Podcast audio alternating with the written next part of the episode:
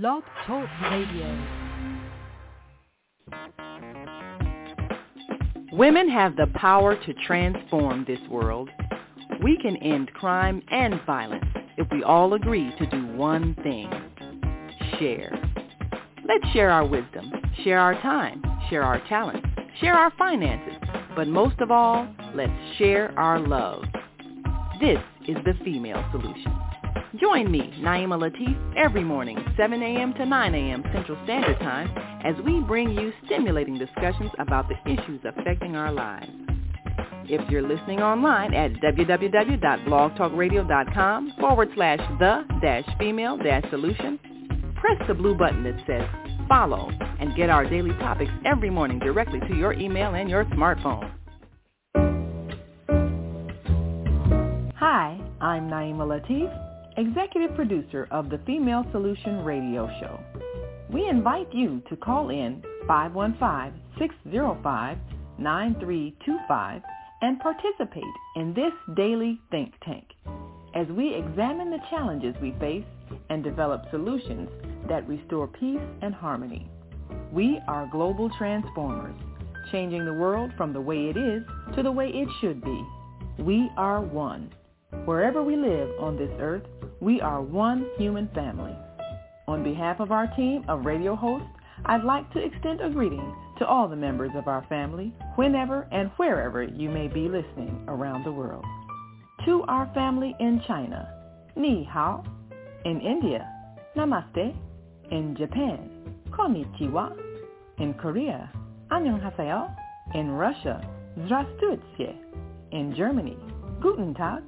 In Poland, Dzień dobry in France, bonjour, in Spain, hola, in Italy, ciao, in Egypt, ahlan wa in Ghana, akwaba, in Nigeria, paleo, in South Africa, sawubona, in Senegal, nangadef, in Kenya, jambo, in Israel, shalom, in Pakistan, Afghanistan, and Saudi Arabia, assalamu alaikum, greetings and may peace be upon you all.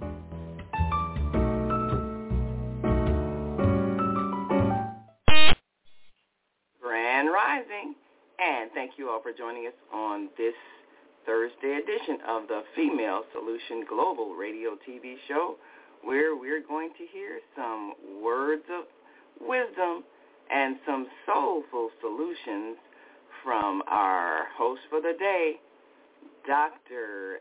Debbie Green. Tune in to Soulful Solutions with Dr. Debbie Green on Thursdays at 7 a.m. Central Standard Time and 8 a.m. Eastern Standard Time to hear great topics and stories on grief and turn it into victory.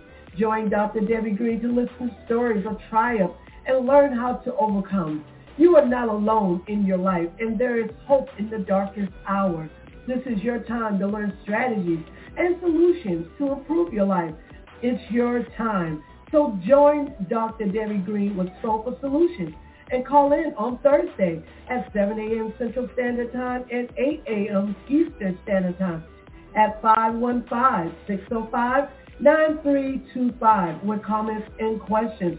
Look to hear from you real soon.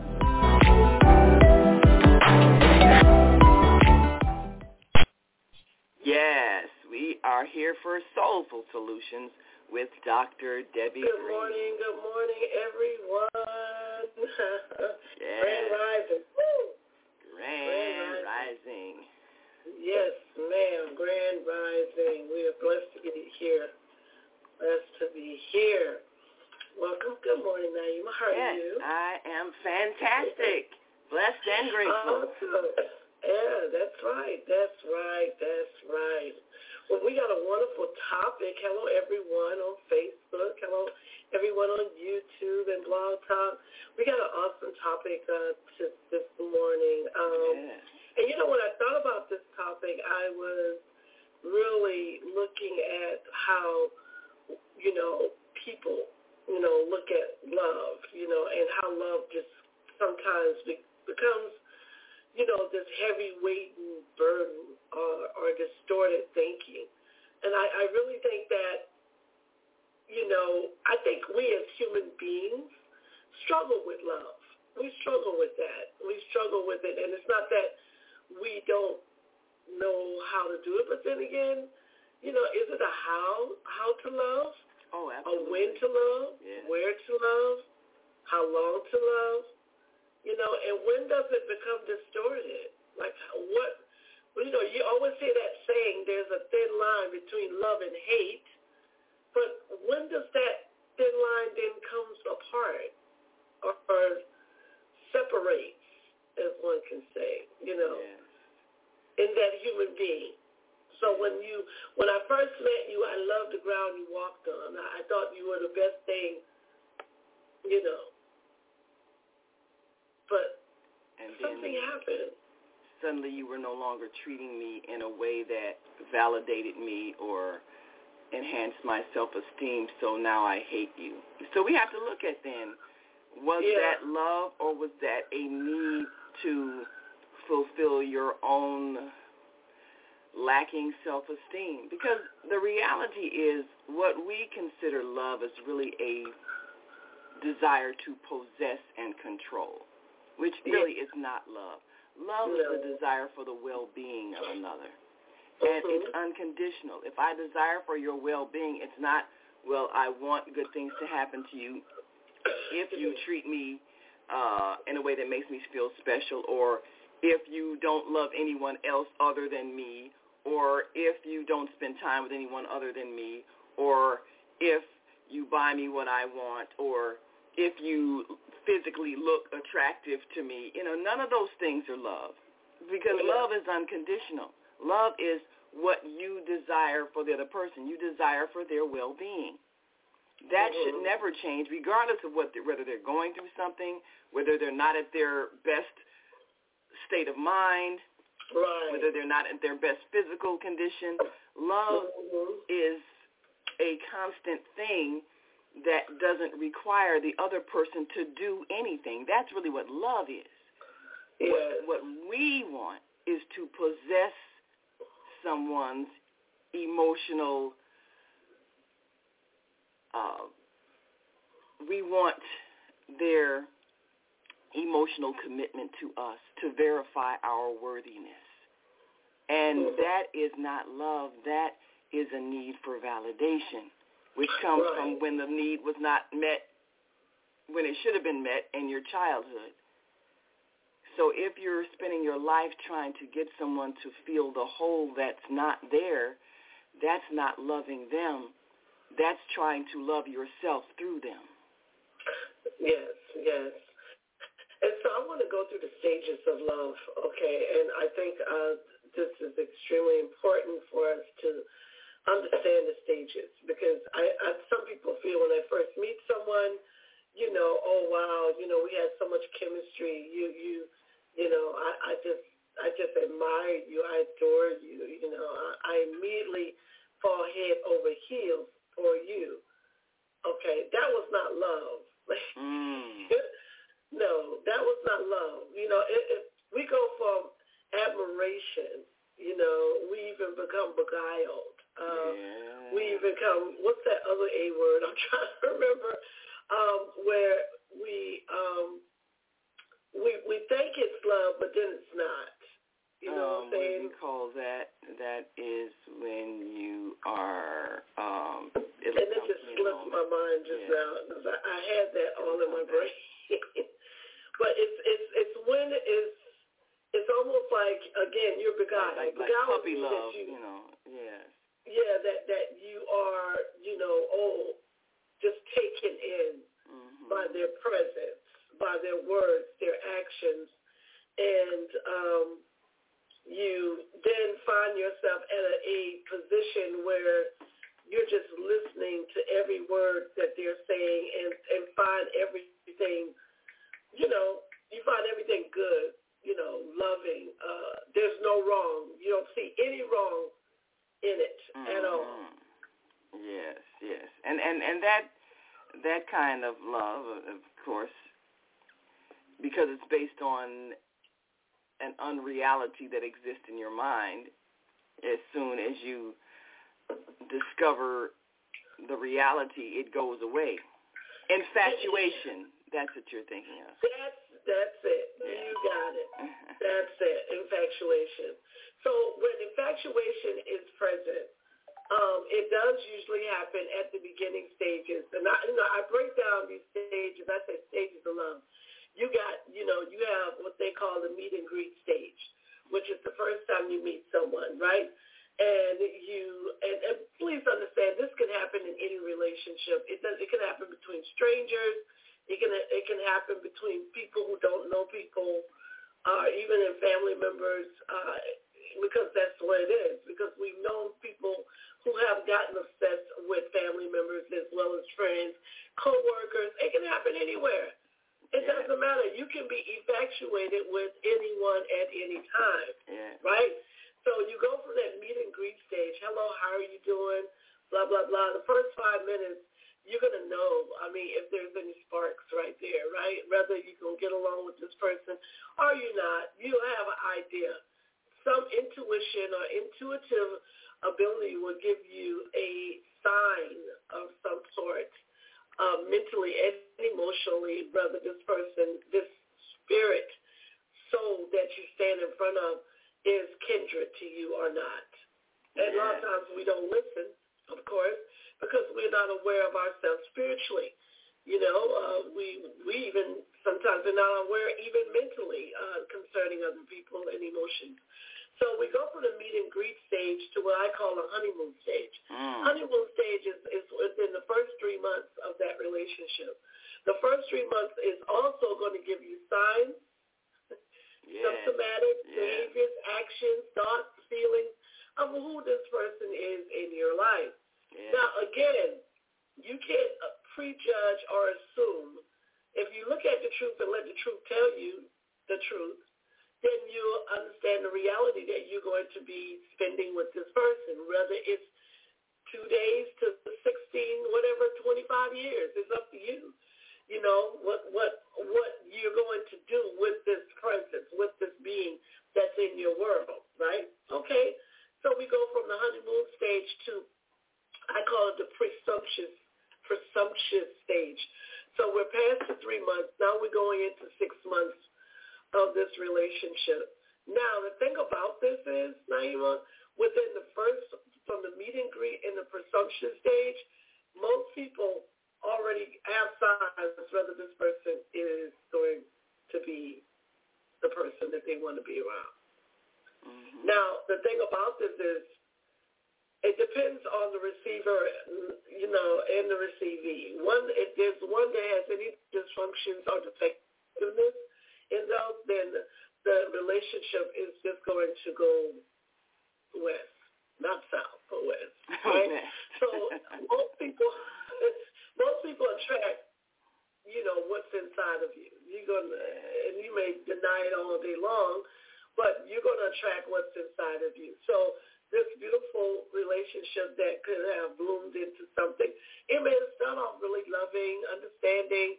Oh, I, you know, I think you are the like I said, the, the, the you know the peach of everything. Oh, you just you just everything. You know, I love the way you hold me, touch me, talk to me. Okay, all right. So now we're down to that presumptuous stage. Something changed, right? You find out that that person. Mm, may not been telling you the whole truth, nothing but the truth will help your souls and die.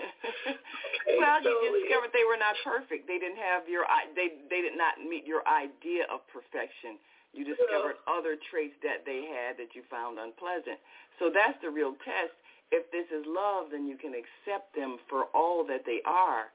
But if Ooh. you're oh. still in that stage of infatuation and you're expecting them not to have fault and then gradually you see that the you see the faults you see the inconsistencies. As time passes they're no longer on their best behavior. So then you see the things that were perhaps hidden in the beginning when people are putting their best foot forward. So the question is can you accept all that they are and still feel that you love them? Or did you, did you need to hold on to the delusion that they created when they were trying to capture you?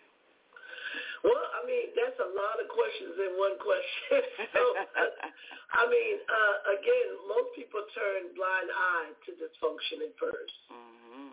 They do. And I'm not saying no one's perfect, guys. I'm not saying that you're going to meet a perfect person. Because if you're looking for perfection, you might you'll be looking for the rest of your life. It's not there.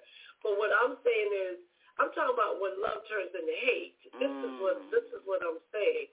You know, when love t- turns into obsession, compulsive obsession, which is a disorder, a mental disorder, right? So uh, you wouldn't know if that person has a mental disorder until you pay attention to their size and them in the symptomatic orders of things.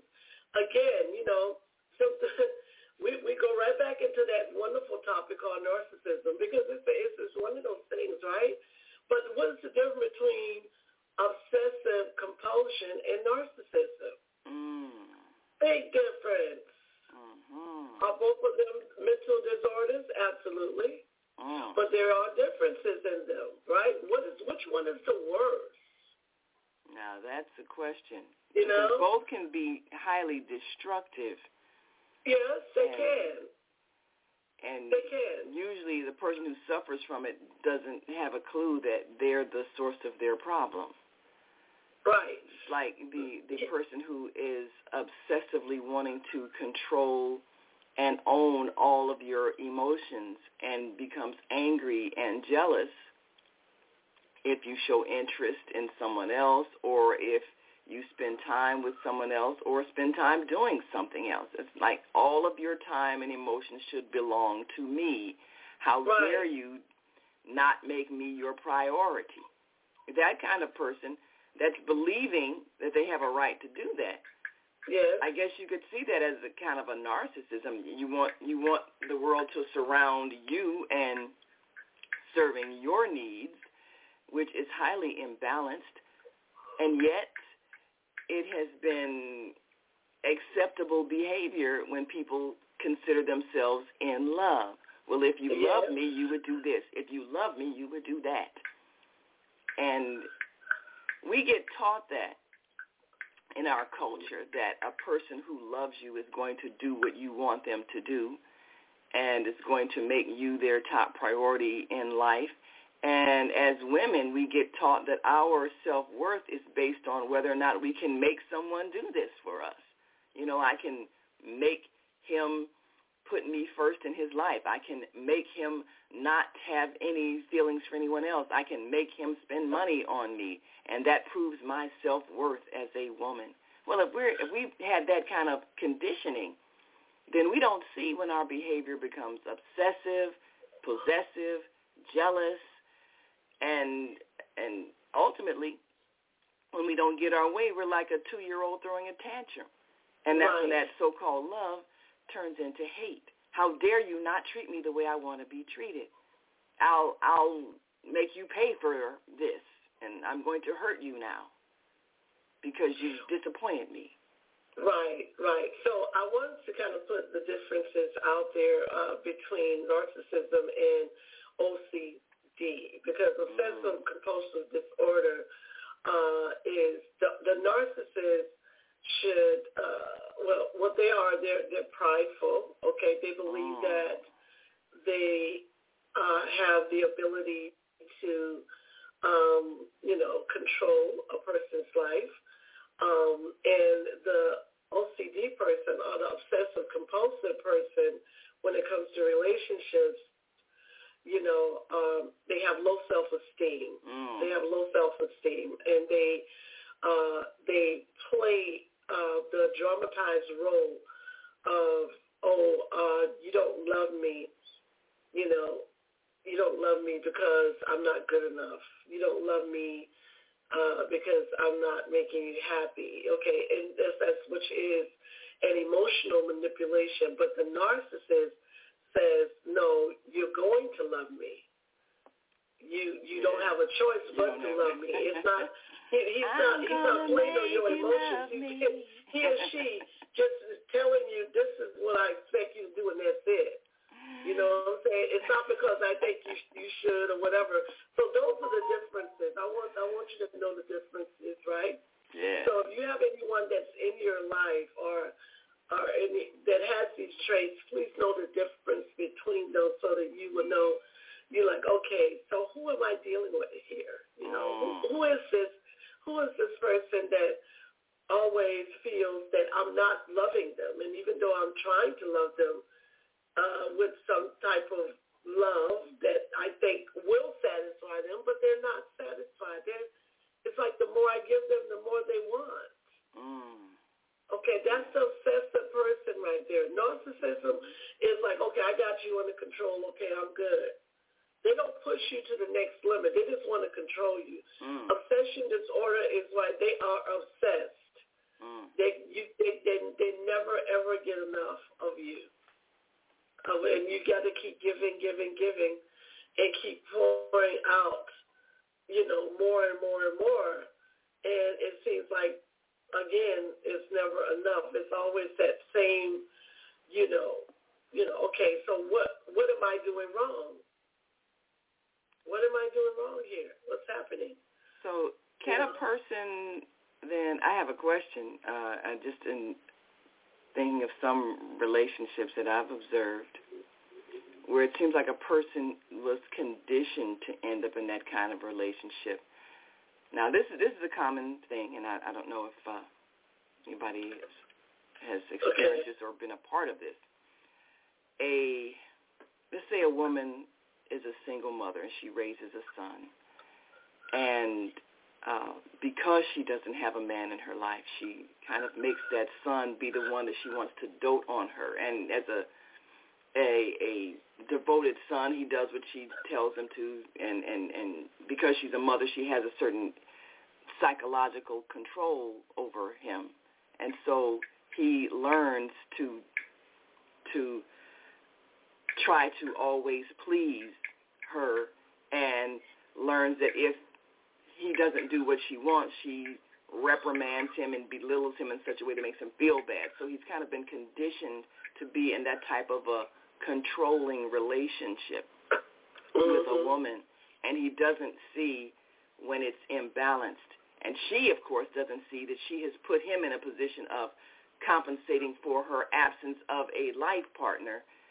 And so neither party sees that this this love relationship is really based on control and compliance. You know, I'm going to control you and make you comply so that you feel worthy, and I can do that because I have the psychological hold on you as your mother.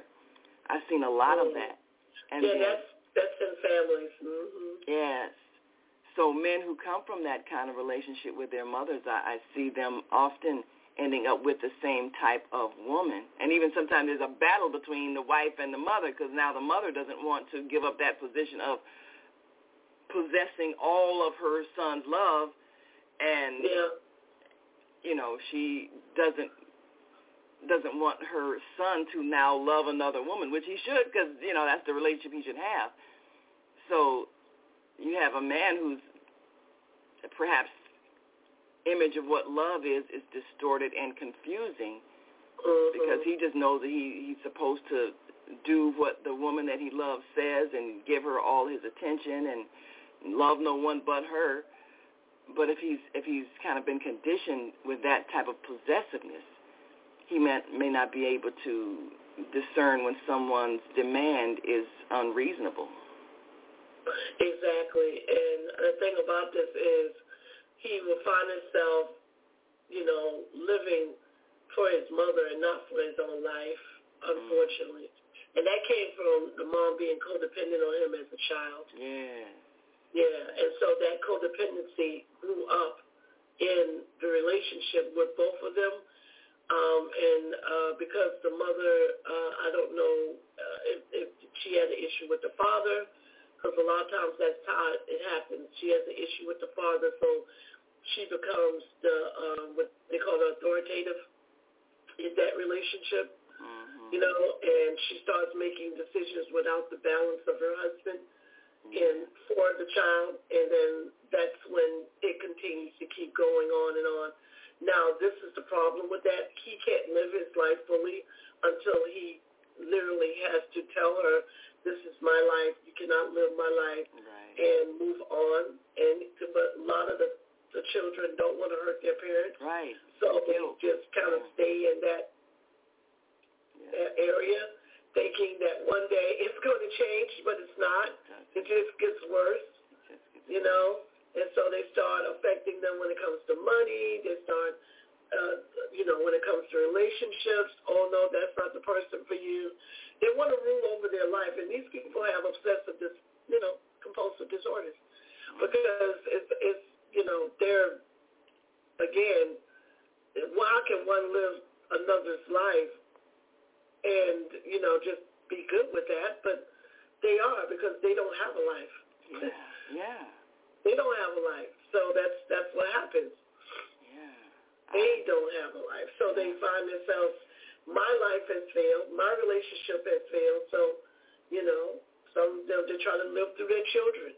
Yeah, I've, I've seen that. I've seen that often, yeah. unfortunately. And um, you know, if if you don't have a way to gauge whether or not you have uh, developed that kind of possessive, controlling relationship with your children, not allowing them to break away and live their own lives, then you mm-hmm. might be thinking, oh well, you know, he's a he's a good boy. He takes care of his mother. Oh, that's so wonderful. But you know, what do you do if he tries to develop a relationship with another woman and develop a romantic relationship? And you know, do do you interfere? Do you you know try to destroy it? Do you make him feel guilty if he doesn't oh, yeah, all of that because it, because uh, you know being obsessive like that comes with emotional manipulation and deception. And unfortunately, it you know some people know they're doing it, and some people don't know they're doing it because that, that's the way their personalities. Because that's a personality disorder, OCD. Mm. Obsessive compulsive disorder. Yeah. Yeah, I mean it can happen with anything. It can happen with people. It can happen with items like, uh, you know, you can collect too many of this, or you can hoard too many of that. Mm-hmm. You know, but if you're dealing with people okay, you know, yes, you can find yourself crossing over into those boundaries of narcissism if you're not careful. But again, the difference between a narcissist and OCD with people is that one has very low self-esteem, and it's not the narcissist. Mm. So now, what's what, what's the difference? Well, or is there a difference? Let's say you have a person who is uh, desiring the love of many. And perhaps they see it as being a free spirit. And so they are partially committed to several, but not really committed to anyone. And the idea is, you know, I want the freedom to love anyone. Mm-hmm. Is that a perhaps fear of emotional closeness because none of the relationships are actually committed in the sense of we're building toward a future. And, you know, so there may be on the, and that, they never, in other words, they never get out of that adolescent dating stage. Mm-hmm. So they have people in their life, but they're not ever building toward family or permanency. And you know, and that that can be both male and female. I've seen both.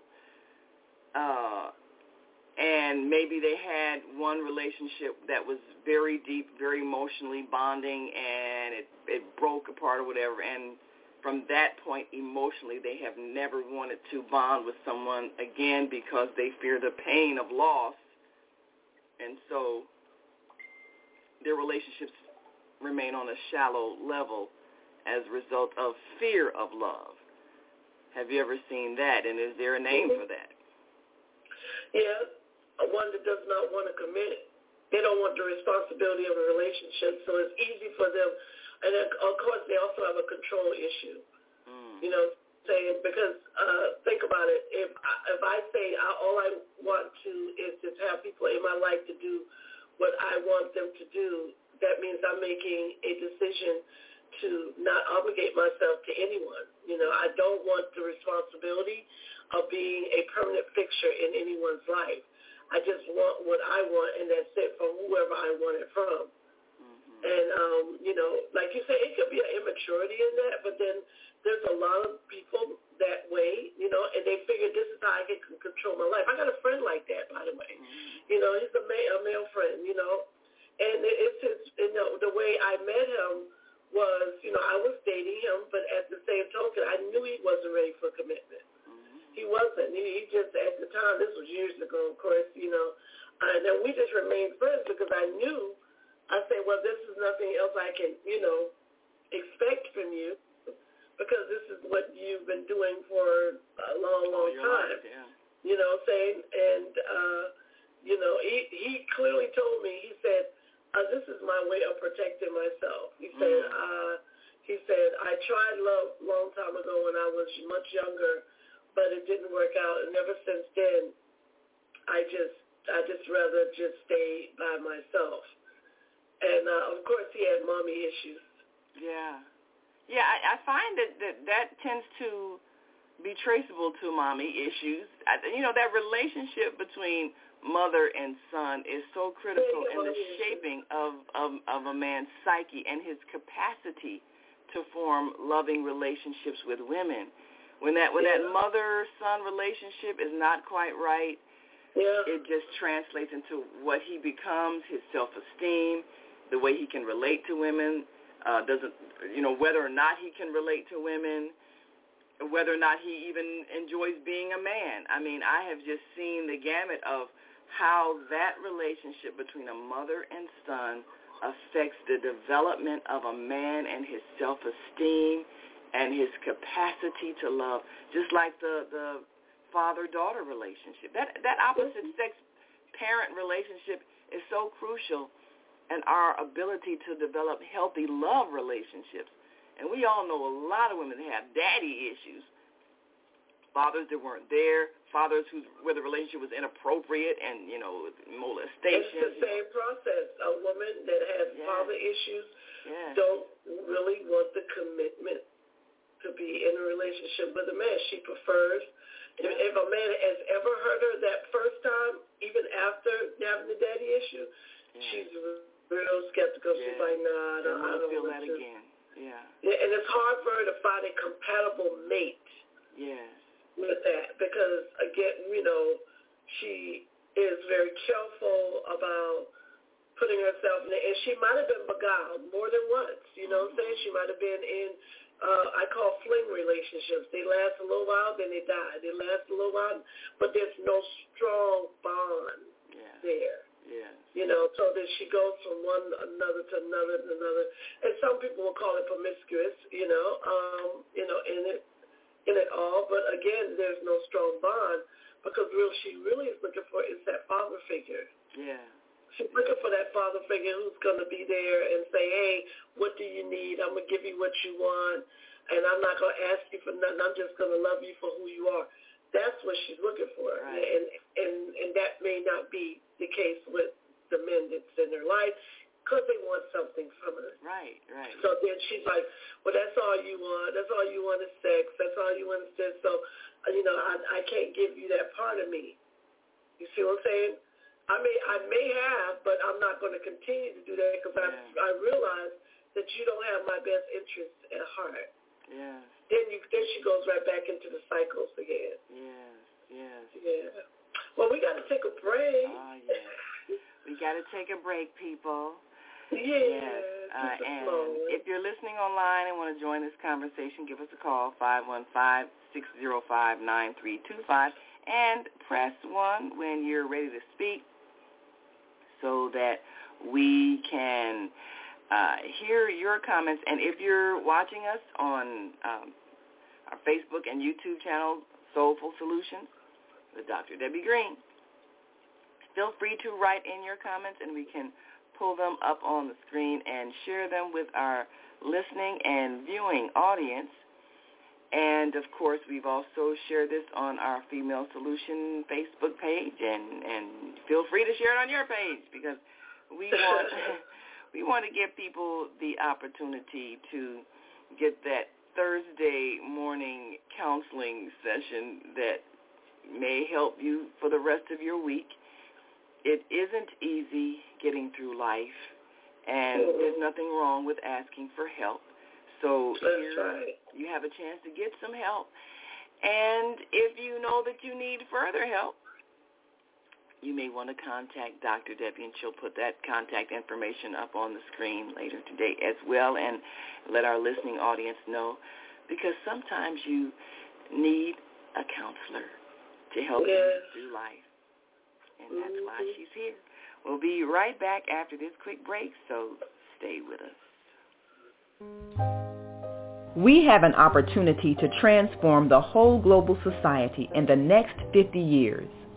50 years from now, the earth will be populated by a new generation of adults, many of whom are yet unborn. Our mission is to nurture them in childhood with love, guidance, and protection, and to raise them in healthy, happy families. If we impart values of compassion, generosity, and respect for fellow human beings in the next generation of children, they will create a world where people can live together in peace. This is our goal. Be a part of the transformation. Get your copy of the book, The Female Solution. Go to www.naimalatif.com. That's www.naimalatif.com.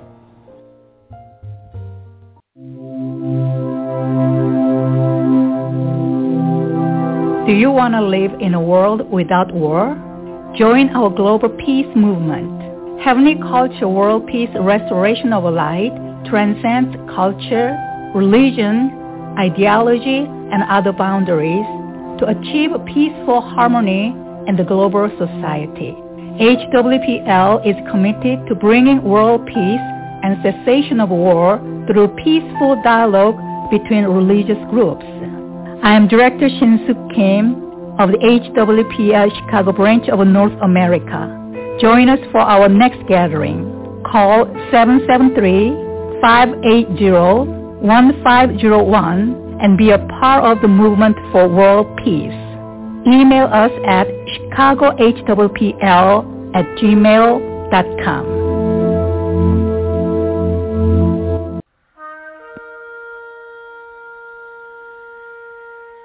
I'm Beata, your holistic life coach.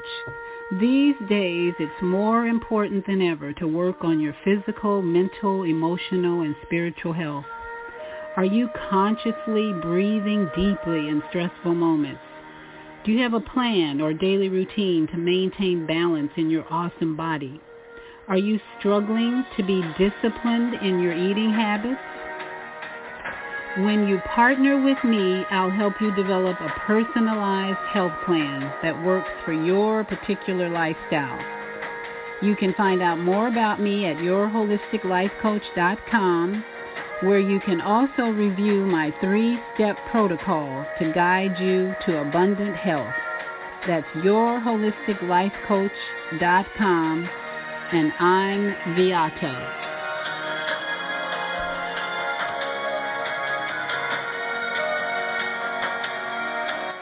Hi, this is John Alexander. And I'm Naima Latif. Meet people like you who are making a positive difference in the world. Big difference. Watch us every day on The Media Connection at www.youtube.com slash The Media Connection TV. YouTube it. We'll see you soon. There are people who choose to make a positive difference in the world. Our job is to bring you their stories to motivate you to do the same. Join us each week, host John Alexander and Naima Latif as we bring you the educators, entertainers, elected officials, religious leaders, and community activists whose works are transforming this world. Find out how you can make a difference too. Be inspired. Watch The Media Connection. Mondays at 5 p.m. and Tuesdays at 12 noon on Cable TV Channel 19 in Chicago. and other cities, check your local cable listings.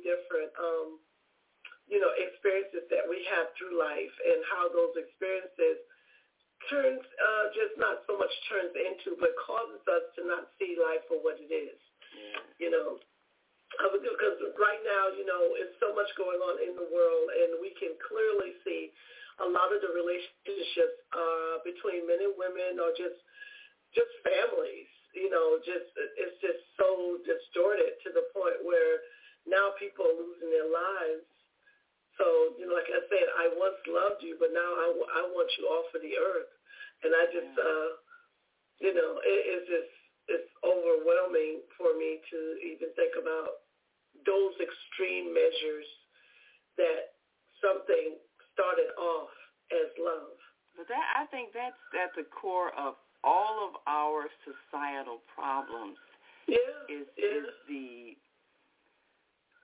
the distortion in the love relationships Mhm. and anger that comes when you feel that someone who should love you and make you feel loved does Right. not. Yeah. And so Mhm. you feel pain from you feel pain in their rejection or their disappointment of you or whatever it is that makes you feel that they are reinforcing the feeling of unworthiness in you. And so you're angry that they made you feel unlovable. And therefore you want to cause them the pain that they caused you. And that's why we're seeing these extremes in behavior where people are hurting the people who should be someone that they love and who loves them. Mhm. Children hurting parents, parents hurting children, spouses hurting each other, siblings hurting each other. And you wonder what happened that the love turned to hate. But what it actually turned into is the anger at being made to feel unloved. And yeah.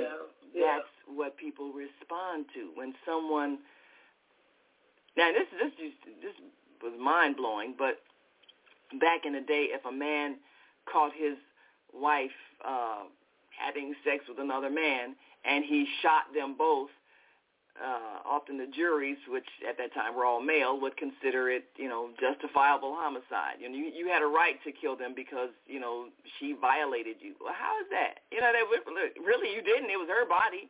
You know if she decided that she didn't want to be faithful or a monogamous with you that that's her right. You don't have a right to kill her. But the thinking was if a woman does this to a man she deserves to die. That was the thought.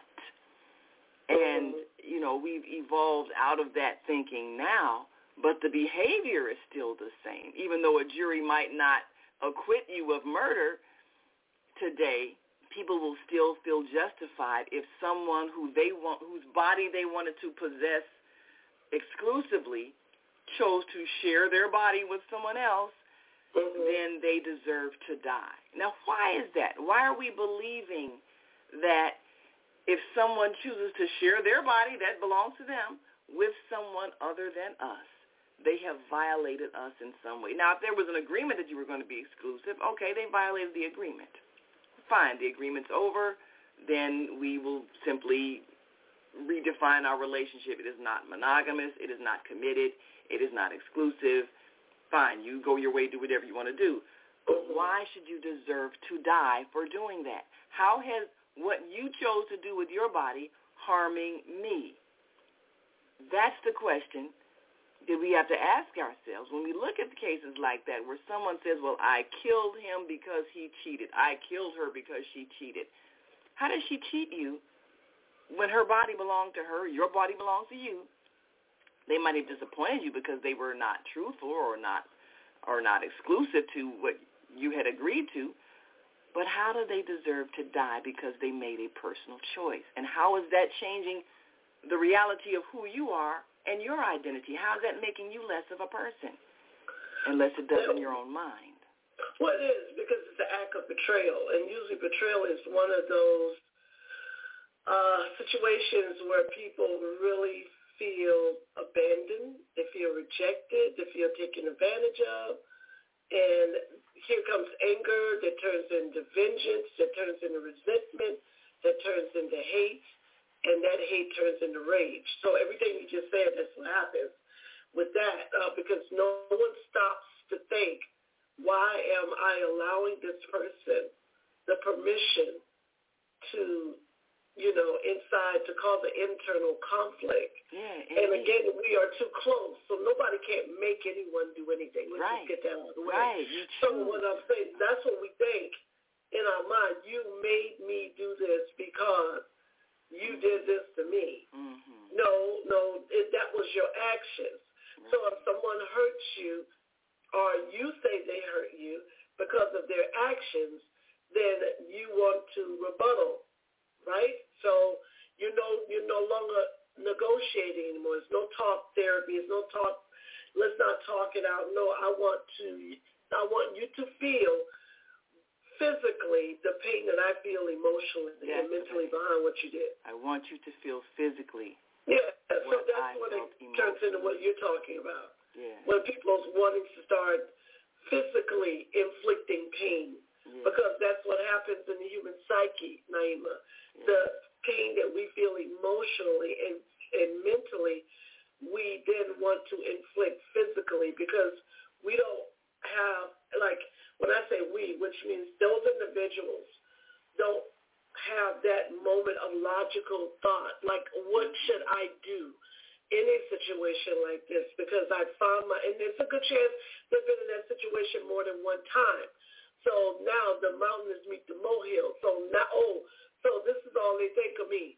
Every time I'm in a relationship, this is what they do to me. Now it goes from the victim mentality to a distorted love pattern to a hate relationship. You see what I'm mm-hmm. saying? So now I hate you. I hate you, and you may not know that I hate you until you do something, until you do, the other person does something to then determine and confirm that hate, and then that's when it pushes that person into a rage. But again, it's not the other person's that doesn't, it's not their issue. It's the person that is the receiver's issue. Believe it or not. So what, so you, so Dr. Deb, are you saying it's all right for other people go around hurting each other? No, that's not what I'm saying. What I'm saying is, what do you consider pain? Mm-hmm. You got to know what pain is and what to do about pain that you are feeling in a relationship, not so much to inflict it upon another human being, because that's what people do. They feel pain and they want other people to feel it, so they inflict it on other people by words, by actions, by behavior. Yes. yes. That's what they do. I don't want to be in misery. Don't like to be alone. no, misery wants company, honey. It wants company, and it wants it any way it can get it. It can get it from a total stranger. You have some people have displaced anger. I don't know if you ever heard that before, where I'm angry at something else or someone else, and that person is right around me, so I end up spurting out my anger on them, and they have not done anything Mm. to me.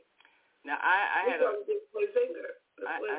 I had a, a, a recent conversation with an associate who suspected um, the man in her life. They're not married, but they've been dating a long time, and what she felt like was an exclusive relationship.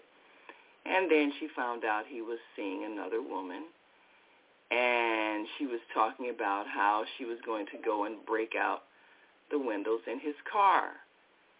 And I was Jasmine, so I break the windows out your car.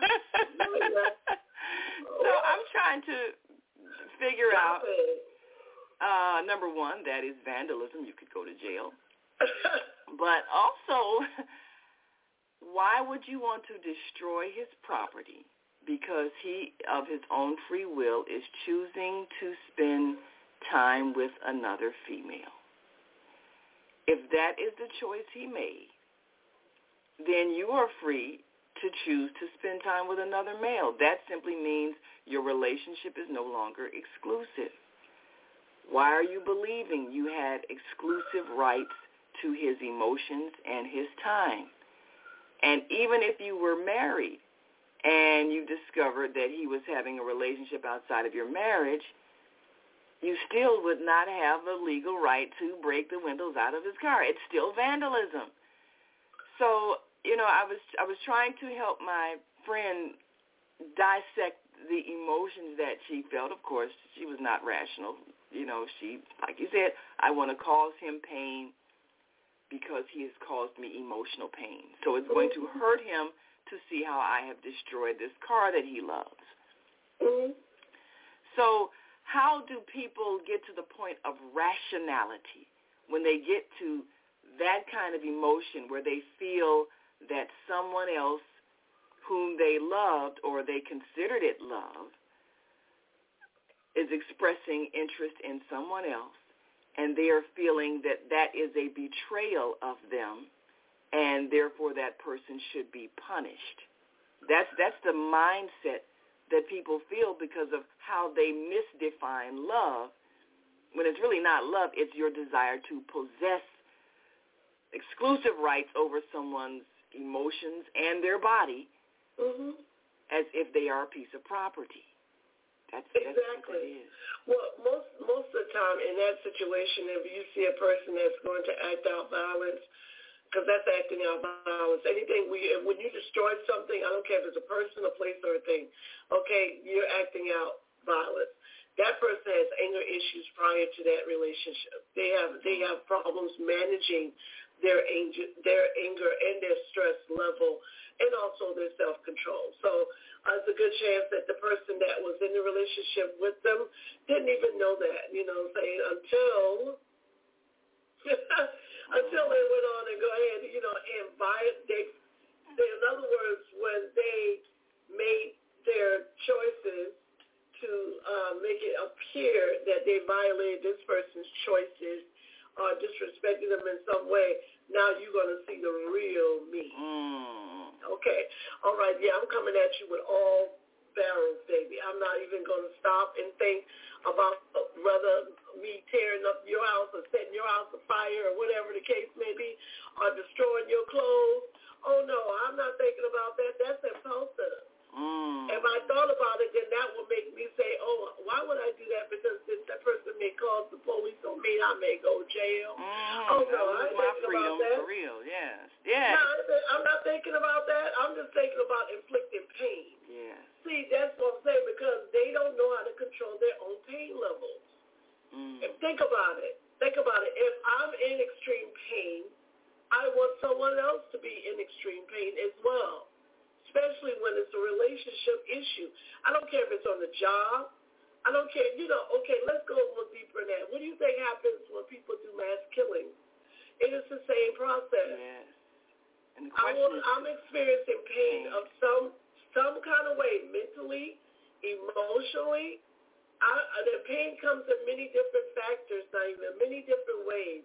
It could come through betrayal, resentment, hate, rage, feeling abandoned, feeling separated. somebody lose, somebody lose, right? Someone you know, lose I a can job. go on and on, right, of those Mhm. areas, but that Yeah. is mental pain to some people, right? Right. which then turns into emotional pain. And when we touch that emotional center of our brain, when we touch that emotional center of our brain, then that is when everything starts to change.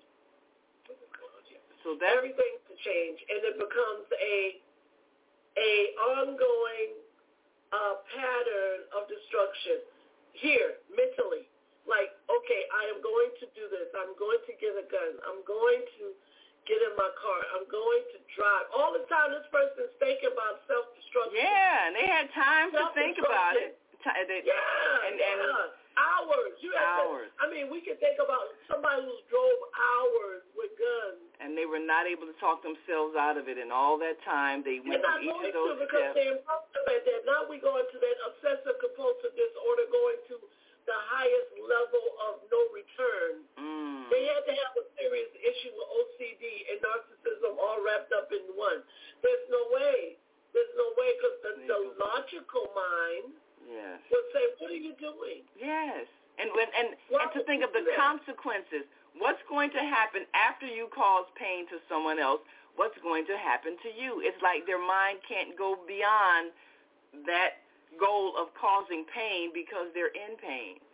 You know, and that's it's a turn off switch. That's yes. what I'm telling you. It's a turn switch. It's a turn switch in the brain that just boom. Okay, there's no logical nothing. Yes. Well, we've got we've got a logical mind is gone. Yes, we got a call on the line. You want to take the call okay. before the break? Yes, sure. Yes, and if you're listening online and you want to join the conversation, give us a call, 515-605-9325, and press 1. That lights your number up, and raise the hand so we know you have something to say. So 773-436, we're coming to you now. Your mic is oh, open. Give us your name, where you're calling from, and your question or comment for Dr. Debbie Green. Go right ahead. Well, hallelujah. Greetings, Global Transformers. Mama D here from Chicago, Grand Rising. Grand, Grand Rising. Rising. Mama D from Chicago. Yes, ma'am. Um, Give us wisdom. Yes, ma'am. One who one who has marched down the legal aisle four times. I think I have a little bit of experience on this subject. Um, the two choose to become one, and marriage is an honorable institution. It's done in, in the presence of, of witnesses. It's not to be entered into lightly and biblically and lawfully speaking, you you um your body the two becomes one. That means your body becomes his and his body becomes yours. And this is the understanding or overstanding that you have when you enter into this voluntary relationship. You court a person, but you marry a family. And because it's an honorable institution, if you no longer want to honor that institution, then you bring forth that so that the legal and and moral uh, consequences can be dealt with. But what happens is people, one party or another party, decides not to be honorable. They lie, they cheat, and this creates the problem. It's not just limited to, oh, well, they don't love me anymore, so they're making me feel bad. It's that's not really that simple uh, because they are legal, as I said, and um, moral and spiritual consequences. Marriage is the foundation that really holds civilization together. Otherwise, you just got uh, your your sowing wild oats. You feel like sowing wild oats with this one and sowing wild oats with that one, and there is no honor to that. Unfortunately, people are without honor because, as I said before, there are consequences. You know, you have a house together. You have relatives together. You have a life together. And when there's honor, other people don't violate that relationship. So I always have felt, hey, look, I don't have, uh, I didn't take vows in the presence of witnesses with that person that you're fooling around with. I took vows with you. And most women, they blame the woman instead of the person, the man that they took the vows with. I, I've never really uh, comprehended that. Can you all address why that seems to be the situation? Yeah, yeah, that is an interesting uh, because, like say, when you take vows with someone, that's the agreement between you. Now, if that person that you took the vow with violates the vow, then that's a choice that they made. And there are a lot of situations where someone will step outside of their marriage and get involved in a relationship, and the other person has no idea that married. I mean, I've known plenty of folks. They go out to parties and they take the red ring off, and they flirt and everything else, and they got a, a, a other people they're involved with who have no clue that they have made a vow with someone else. So you know that's the deception, and uh, unfortunately, those are the kinds of things that can create the kind of anger that we see when people feel like that they have uh, been deceived or a person has not been right. honest or been honorable. Would Dr. King would Dr. King call that righteous indignation? But the the real problem is the home records. You know this is a married man and you know he lives with his wife, but you still insist that you have as much right to this woman's husband as this woman uh, as the wife does. And that is where the situation gets really ugly. And that is what shows you don't have any honor as a woman. If you did, you would respect the the bounds of matrimony where you know you're not involved. But the the this is why I guess a lot of women get angry with with, with the with the other woman or, or or something because they know that they are violating another woman's home. It's not just the husband because as I said before, you court a person but you marry a family. So there are nieces and nephews and children and grandchildren and all kinds of things that you are violating as a human being. And why would you do that? Mm. Well, yeah. Well, well, Dr. Debbie, let's take a break. Gonna, uh, we're gonna take a break because yeah. you know we we answer to this without rushing because we got to take this break. So thanks so much, Mama D, for bringing up that issue. We're gonna take a break now and come back and address her questions on that and the emotions that that creates. So we'll be right back after this break. And if you're listening online and want to join this conversation, give us a call, 515-605-9325, and press 1 when you're ready to speak, and we'll come right to you and get your thoughts. We'll be right back, so stay with us.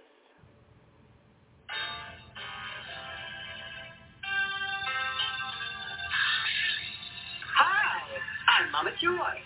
And I'm Reverend Rosemary. Join us every second Saturday of the month 12 noon to 2 p.m. Central Time here on the Female Solution Global Radio TV show for Neighborship of Joy. We'll have powerful conversations inviting women to walk in the light. So call in 515-605-9325 and press 1 to speak to the host. You can also join us live on the Female Solution Facebook page and YouTube channel. So see you on the second Saturday on the neighborship of joy.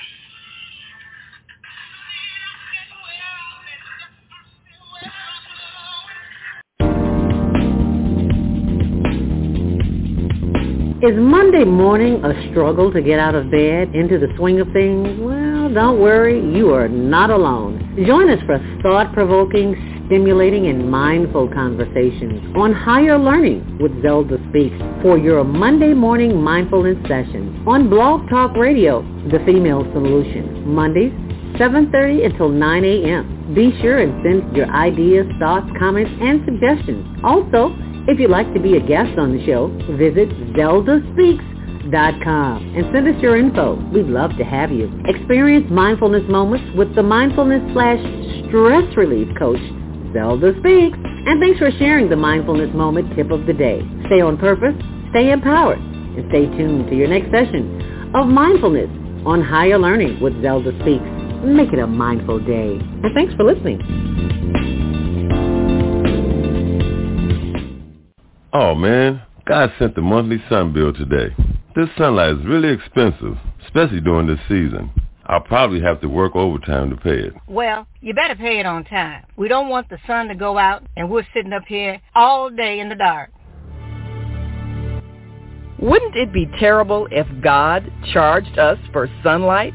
Well, thank God, the light and heat from the sun is free. So why are we paying such high bills for the energy we use in our homes? Because we don't know how to use solar energy, the free energy from the sun. You can convert your regular home to a solar energy home and save tremendously on your electric bill. Take a look at your electric bill. Wouldn't you like to reduce or possibly even eliminate that cost altogether? Let one of our solar consultants show you how. Call today 312-849-3456 and schedule a free consultation. That's 312-849-3456.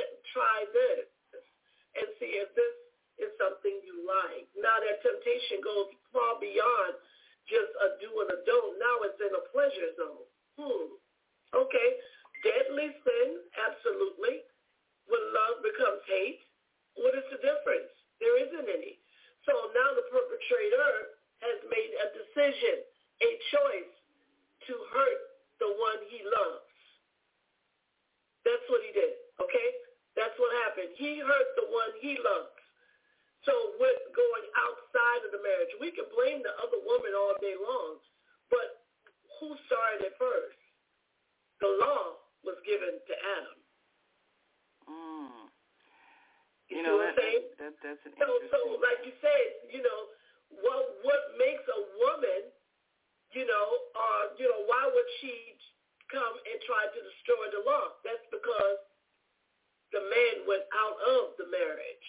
And now the sacred, the, the, what they call the sacredness of that unity is not broken. It's broken. So now all hell breaks loose. Let me keep it real with you, okay? All hell breaks loose. Anything can flow in and out because he broke the law. No one forced him. No one held a gun to his head.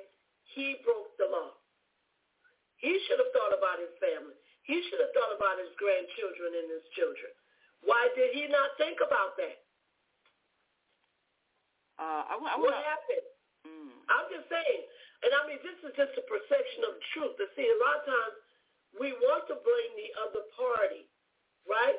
Now, yes, why she should have said, "Oh no, I'm not going to be involved with a married man." That that's what she should have said, but that's the rationale and the right thing to do. But here comes the married man who stepped out of the law. Mm. You know, I, I want to address a thought. Uh, you know, Mama D mentioned about families, which is the foundation of that marital relationship. The whole idea of providing a loving foundation for your family, for your children, and the two people who commit to that. And I've been sharing information, you know, a few shows back uh, from the book Conversations with God by Neale Donald Walsch, where the discussion is on highly evolved societies and how they address love. Because love is a binding force for your family and your community. And when your relationships are based on love and commitment to family, then there is a healthy society that's based on that. But when love is distorted and misunderstood, then it ends up being things that lead to anger and vengeance, which is not love. So the question becomes, if you had a loving relationship with someone and you chose to build that tie of marriage and create family together where your family becomes his family, his family becomes your family. You have all these people who are tied together. And that's what builds the community. So now this person steps outside of the marriage and has a relationship with someone else. What is our response? Now we know historically when women have done it, they have actually killed them. And you still have you still have places in the world where so-called honor killings. Oh, she had a relationship with someone other than the one that she was married to or was supposed to marry, so we, the family, we're going to uphold the family honor and kill her. Well, that's insane. But in the minds of the people who feel like there was a betrayal, they feel it was justified. Now, when men do it, no one kills them, but often the decision will be made well, you stepped outside the marriage, so therefore we're not going to give you access to your children anymore. We're going to cause you pain and punish you for having done this by denying you the love of your children, the access of your children. And I, I know many couples who've broken up where they're going through this. Now, who is that hurting? Well, it hurts the children. It hurts the other relatives who weren't involved in that that conflict or that breach of of commitment between the couple. And yet they're expected to sever ties, sever the love relationship because that person has broken their agreement with the one person that was supposed to bond the whole family. Well, both of those responses are not loving and not reflecting of what real love is not the killing of the person who has gone outside the marriage, not the denial of that person access to their family because they went outside the marriage. In higher evolved societies, it is understood that love is given of your own free will. It is not to be controlled or punished if it expands beyond what was agreed upon as a, an exclusive agreement. If you are no longer going to adhere to an agreement to be exclusive, fine, we dissolve that agreement. That is simply mm-hmm. not something we are honoring. I don't need to cause you pain. I don't need to cause you death. I don't need to force you to sever your ties with others who love you and whom you love, whom we are tied to through our marriage. I don't need to cause you pain because you of your own free will have decided you no longer want this to be an exclusive relationship. That is higher evolved spiritual thought so that you are not causing pain in the name of love. That behavior is unloving. Killing the woman who got pregnant outside the marriage, there's nothing loving about okay. that making yeah. the man uh, not be able to see his children anymore because he had an affair with another woman, that's not loving.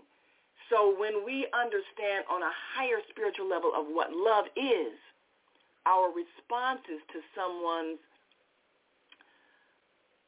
non-compliance with an agreement that they made to be exclusive will not be a hateful response because oh, it will not be a hateful response or one of anger or vengeance because love can still exist. We simply no longer have that agreement of exclusivity. And Right. that is someone someone broke of their own free will. So do we need to be hateful toward them? Do we need to be hateful toward the person that they got involved with? Do we need to have them killed? Do we need to do any of those things? No. We simply need to understand that emotionally they are no longer able to be in this exclusive relationship that they agreed to. And we can release them and let it go. But allow them to still be the the family member to all the other people that because that's an emotional tie that they had.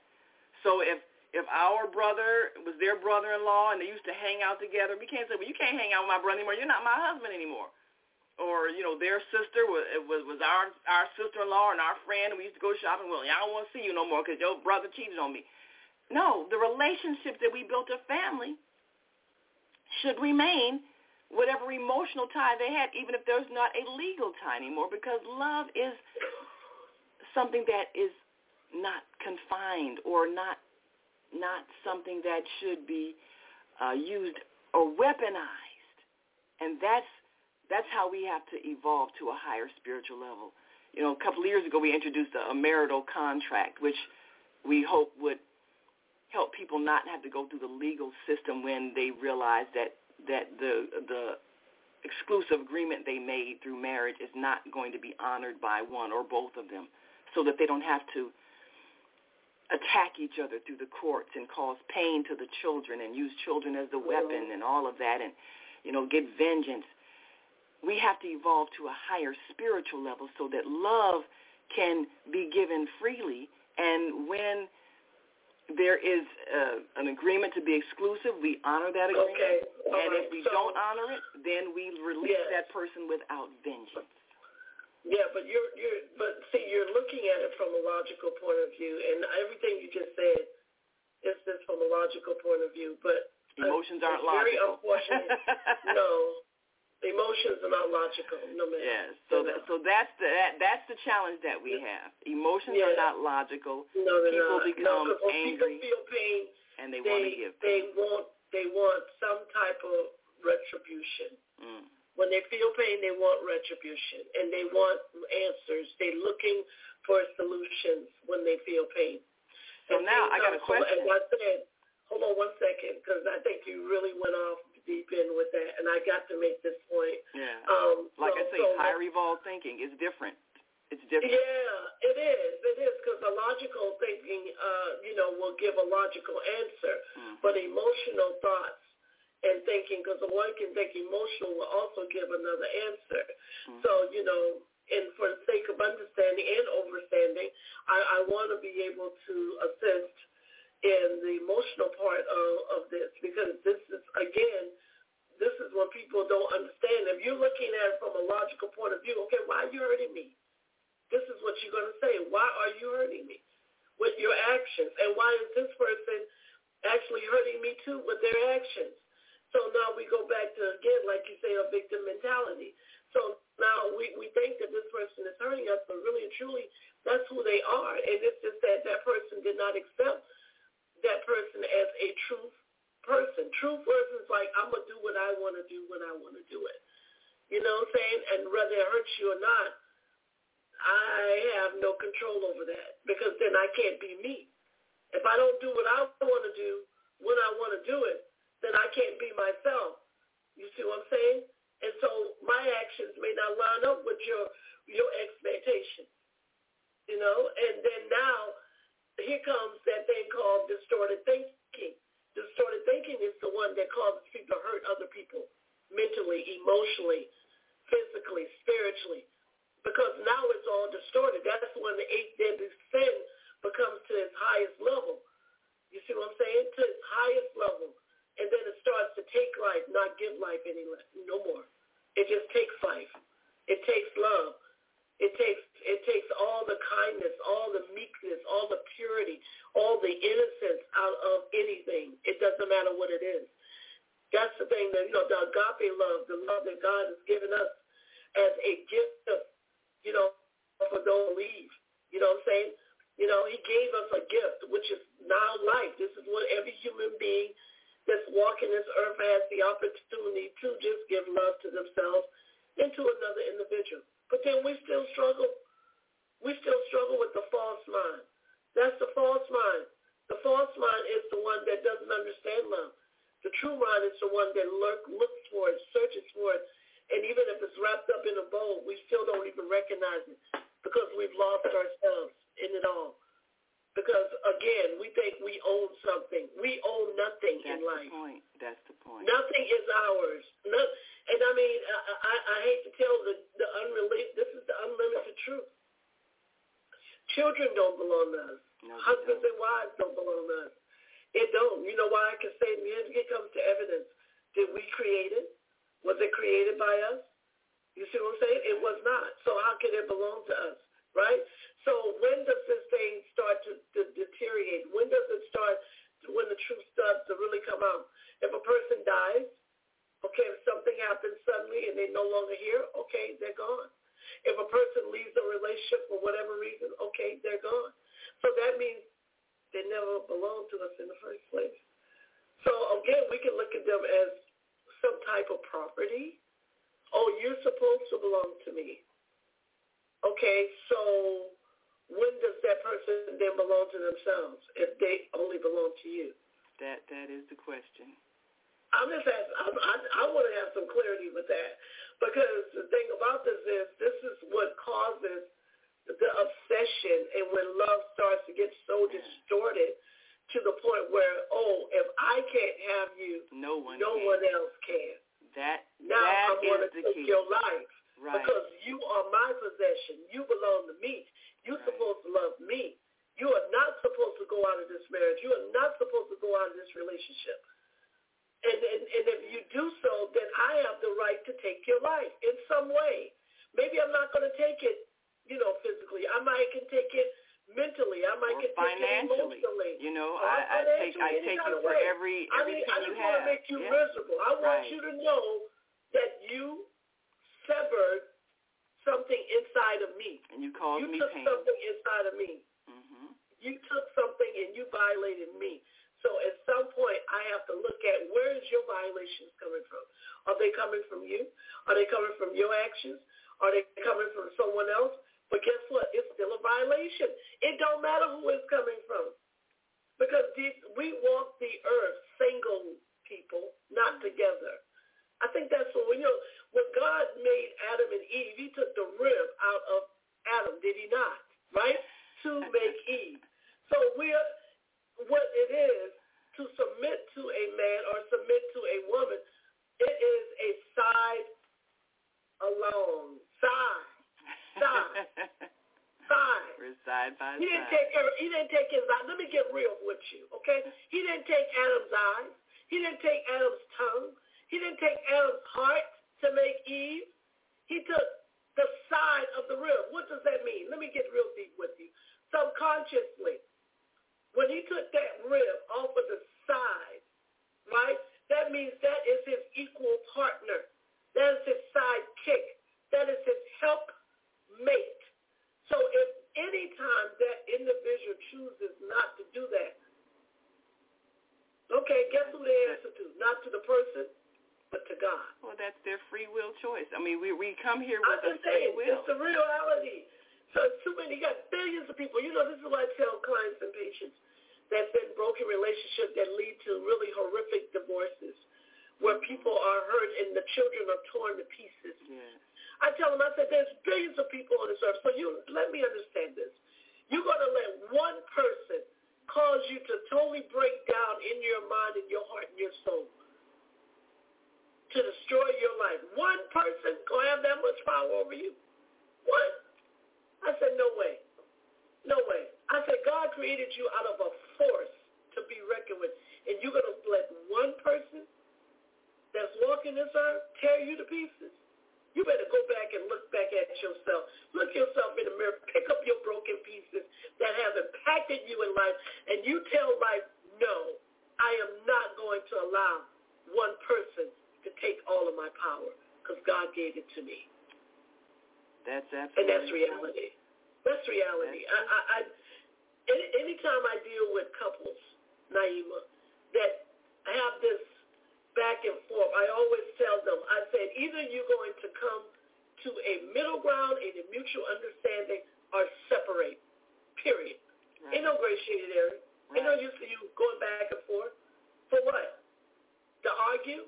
To argue that you don't see what I see and I don't see what you see. Right. And at the end of the day, ain't nobody seeing nothing and the children are suffering. And Stop the it. children suffer. And that's that, and that's the critical point when we come together as family. I'm not gonna we have we have we have people that we're affecting with our relationship. So even if our relationship ends, if we love our family, we will not cause them pain by having children take sides or having family members take no sides. No one should take sides. There's no one should have that much power over no one's life. This is what I'm saying.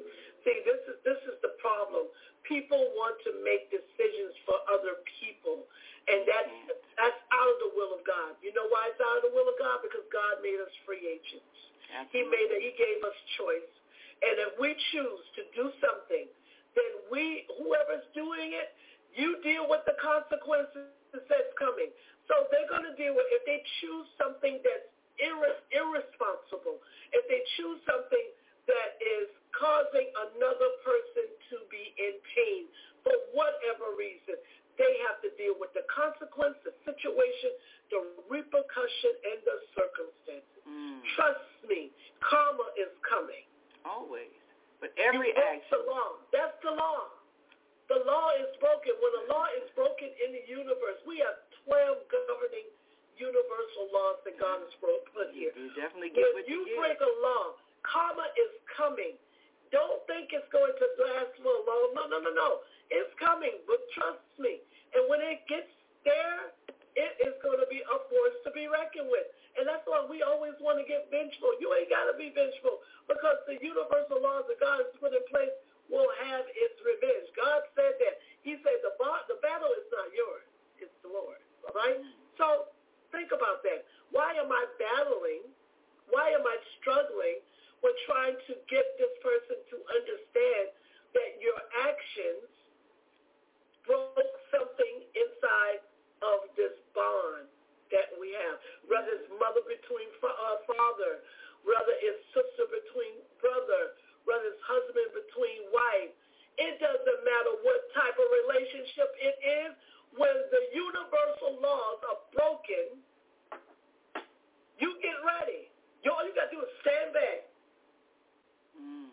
you know, I think... All you got to do is stand back and watch God move. Oh, my goodness. You, know, you want to see something? I always tell people, don't, you ain't got to fight nothing. There's no fight in it. Mm-mm. Well, you know, you're always no going to get what you give because the energy you put out is the energy that comes back to you. But I, I really uh, believe, just based on observations, that it's time for us to evolve to a higher understanding of what love is. The marital laws in the past were put together to make sure a man owned a woman, and this is what gave him the right to kill her if she went outside the marriage.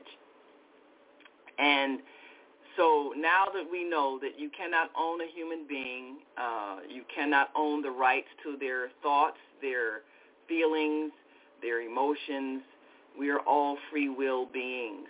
So knowing that, how do we then redefine the love relationship?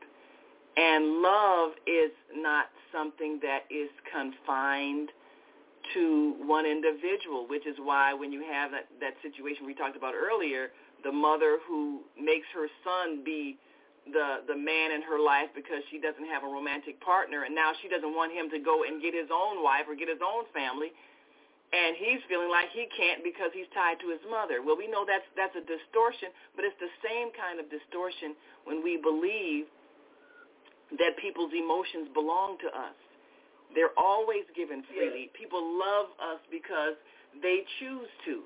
If the law makes you love someone, and I know many women who have been in arranged marriages where they, there was no love. This was I'm he's legally my husband, yes. so I'm legally I, I'm legally having sex with him. I'm legally sleeping with him. I'm legally having his children. There is no love, but this is the law. Well, do we want that kind of a society, or do we want it to be based on the free will to love freely? And if someone says, "I love you, and I want to, I want you to be my exclusive romantic partner. I want you to be my family," and then somewhere along the way their feelings change, is that something punishable?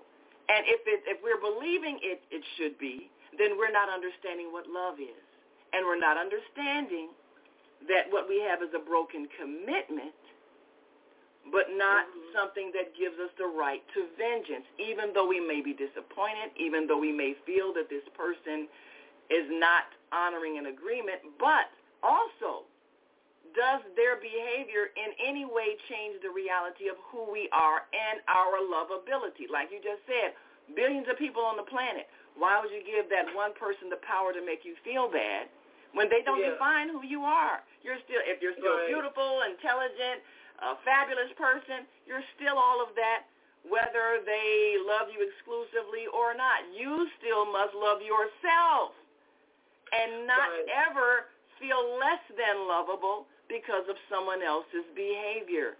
And when we mm-hmm. love ourselves, truly love ourselves, nobody can make us feel bad.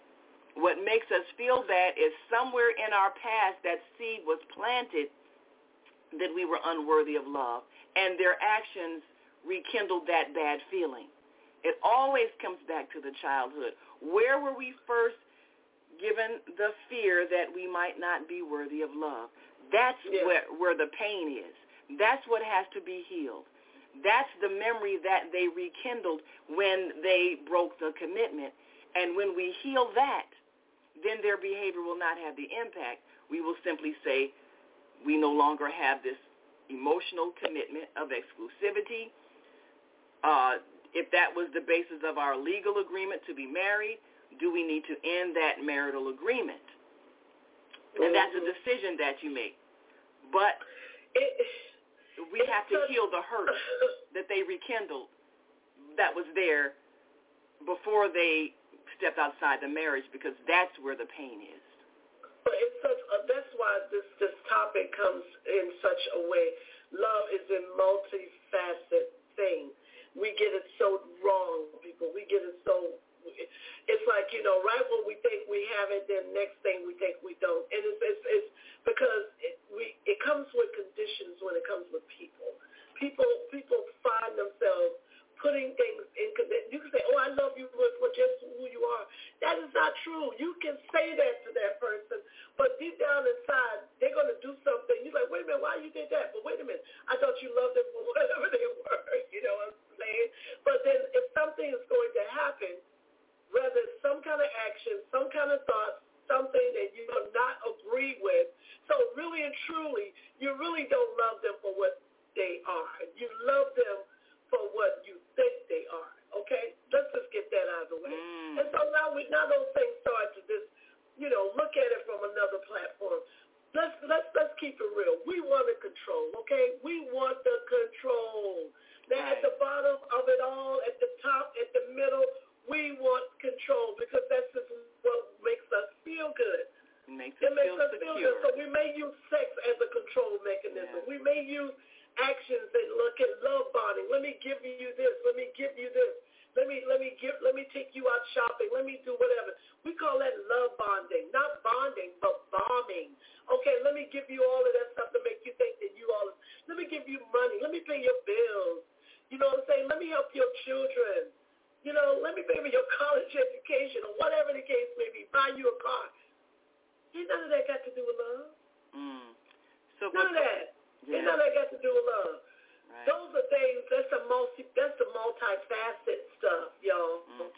So but now, what if no one does absolutely nothing for you? What if they don't tell you that they love you? What if they don't show you that they love you? But the question is, would you still love them? Mm, right. Would you still love them? Right. That's because remember, you said it's unconditional. I love you for where I sit. You ain't got to tell me. You ain't got to give me nothing. I'm not, I'm living. I'm loving you not upon expectations, but I'm loving you because I say I love you, not for what you do for me, not for what you say, not for what you even are. I just love you just because. Yeah. y'all tell me where that at. Tell me where that at, and I'll be quiet. Absolutely, yes. well, we gotta take a break, oh, and we, we gotta take a break, and we got another caller on the line, so we're gonna go to the next caller after the break. And if you're listening online, want to join this conversation, give us a call five one five six zero five nine three two five. And we and we had we had uh we had a couple of comments too that we want to share with our listening audience who didn't see it on yes. screen. So we'll be right back after this quick break, and we want you to stick and stay. Don't stray away. We're talking about love today. And is there a thing, such thing as loving too much? Do we really know what love is? We'll be right back after this quick break, so stay with us. What if you could live to be 120 years old and remain active, healthy, alert, and vibrant? Our bodies are made up of cells that are constantly rejuvenating. So if we take proper care of our cells, we can literally defy aging. Join us every Tuesday from 7 a.m. to 9 a.m. Central Standard Time to learn about self, cell care, from Susan Essentials on the Female Solution Blog Talk Radio Show. Learn how to help your body and your cells feel rejuvenated each day through proper nutrition, sleep, frequency medicine, and many unconventional methods of self-care. I'm Jody Susan. Join me and my amazing guests by calling in at 515-605-9325 and press 1 to speak. We'll help you achieve a breakthrough in your health today.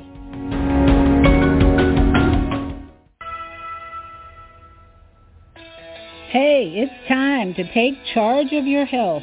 I'm Viata, your holistic life coach, and every Friday morning at 8 a.m. Eastern Daylight Time, I'm here on the Female Solution to empower you to make choices that will assist your evolution to abundant health.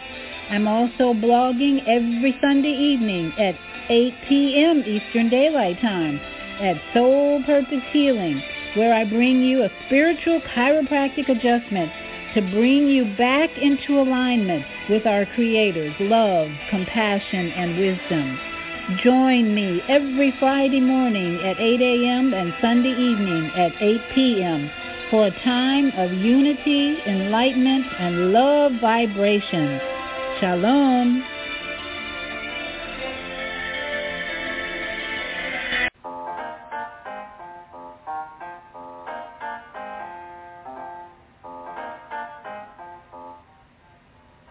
Have you ever dreamed of going to exotic places, meeting fascinating people, enjoying uplifting music, and spending nights in a luxurious hotel? Do you look forward to a relaxing vacation where you can walk along the beach or sit in a quiet park and enjoy the sunset or sunrise. Whether you're flying around the world or driving across the country, we will share travel tips that will help you stay safe while you enjoy the journey. Join me every third Saturday of the month, 12 noon to 2 p.m. Central Standard Time, and move around with Deborah here on the Female Solutions Show. Call in and comment 515-605-9325 and press 1 to speak.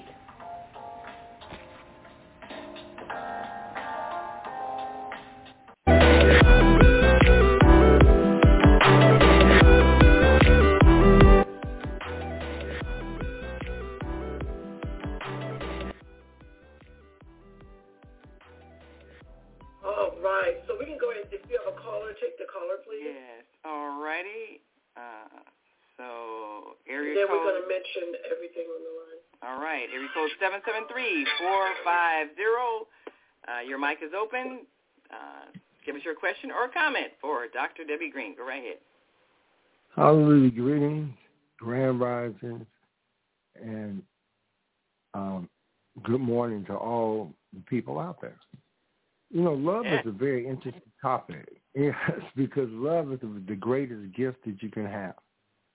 You know, I've been fortunate. I was married twice, and marriage is instinctive. You know, I was married twice. First to a woman that was younger than me for over seven years. To this day, when I see her, we always touch because we we have such love. It's beyond anything you can think of. That's what love is.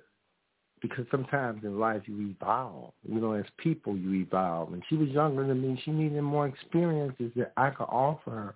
She had to go out beyond it. And guess what? I'll open the window and let her fly like a bird. Why would hmm. I hold her back? If she needs more experience, to love her means to sacrifice her in that respect, to love her enough to do that. But I'm probably unusual anyway because my first girlfriend was, I was 19, she was 31. Wow. So to this day, we have a bond because she respected me and made me as a young man learn about life and things and how you're supposed to do things. You, you know, some women will let a man move in and bring his clothes and dogs. No, he has to be able to stand on his own. And I've mm-hmm. respected her since she allowed me to not make that move in and she made me respect myself. But moving forward, I just celebrated 36 years of being married to a woman that was older than me. But we mm-hmm. we will describe when we were on Oprah Winfrey show. Oprah described us as being like the words in the music, like a perfect melody, and that's what we are. But that's that's instinctive. That's spiritual. When you choose to follow your course or your purpose in life, you're bonded by the Most High. A lot of people think that creatures are supposed to follow other creatures, but what about if creatures follow the Creator that created them? And try to impress him and audition for the creator, Most High Yah, instead of us auditioning for each other who can't even keep each other's breath going.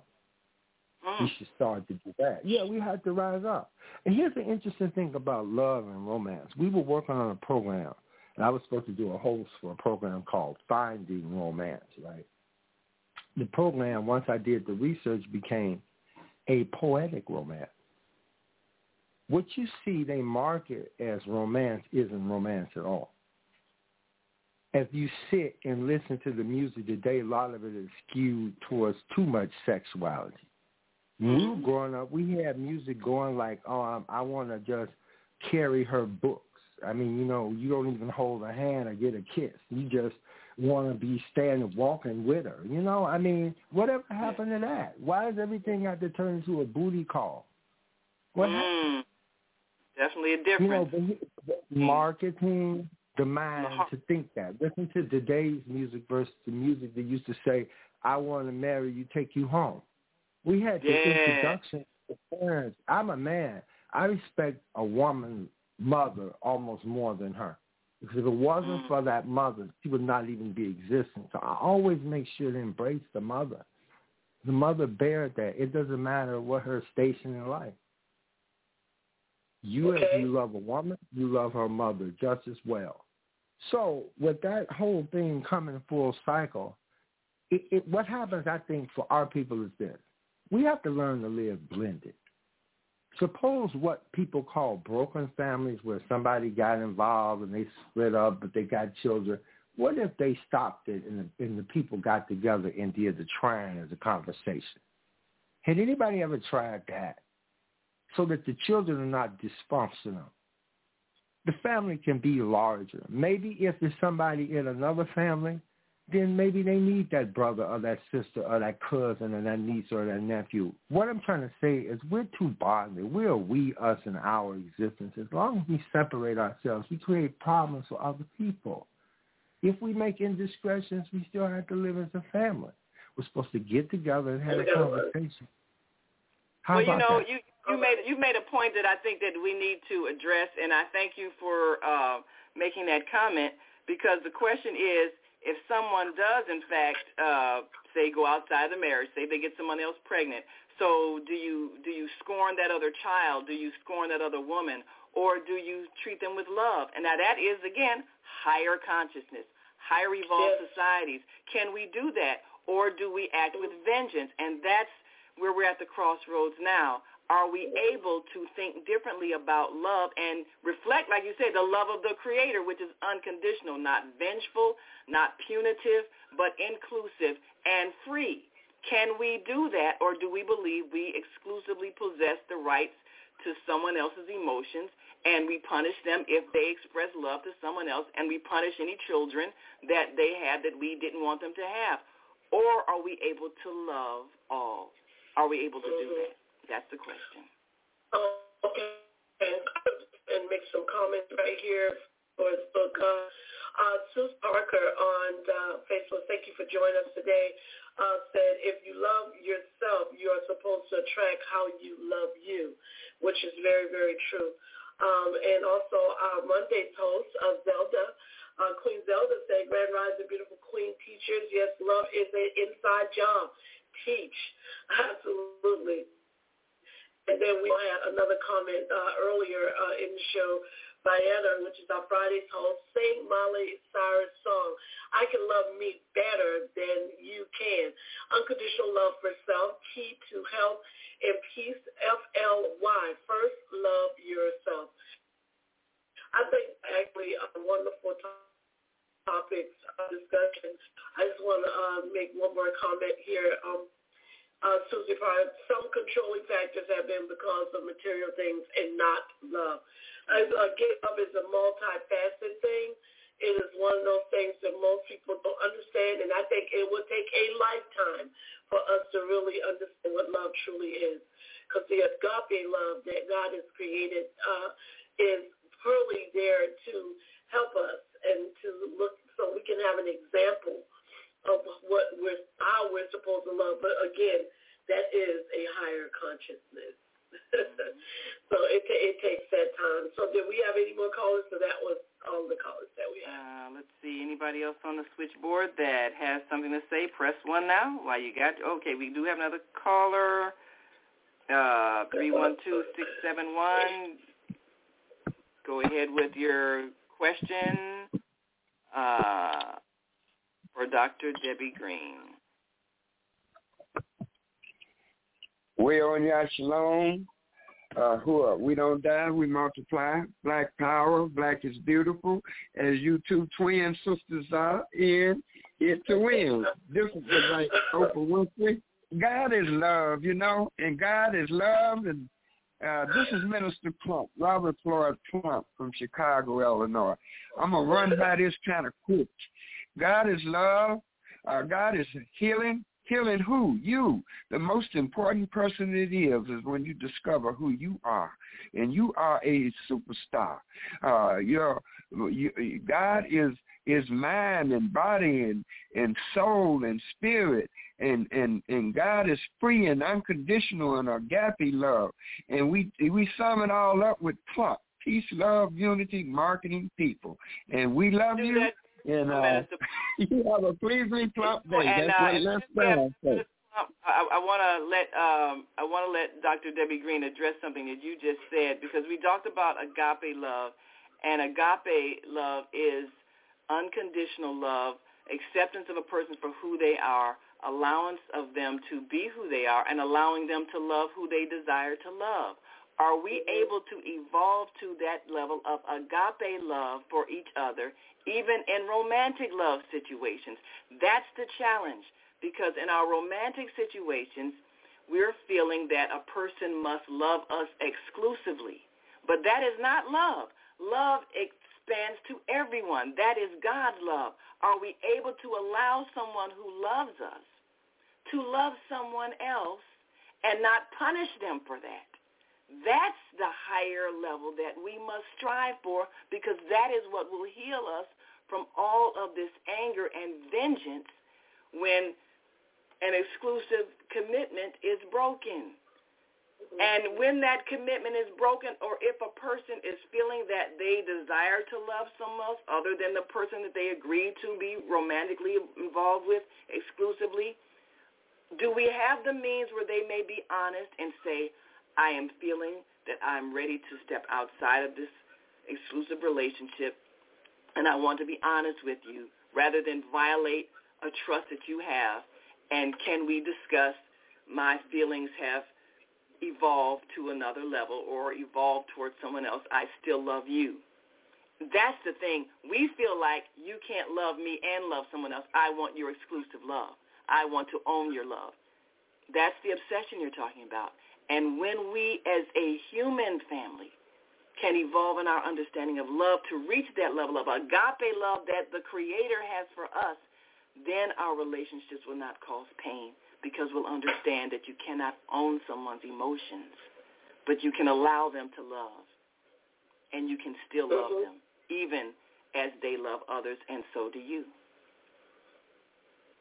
Yeah, that's the bottom line. Yeah.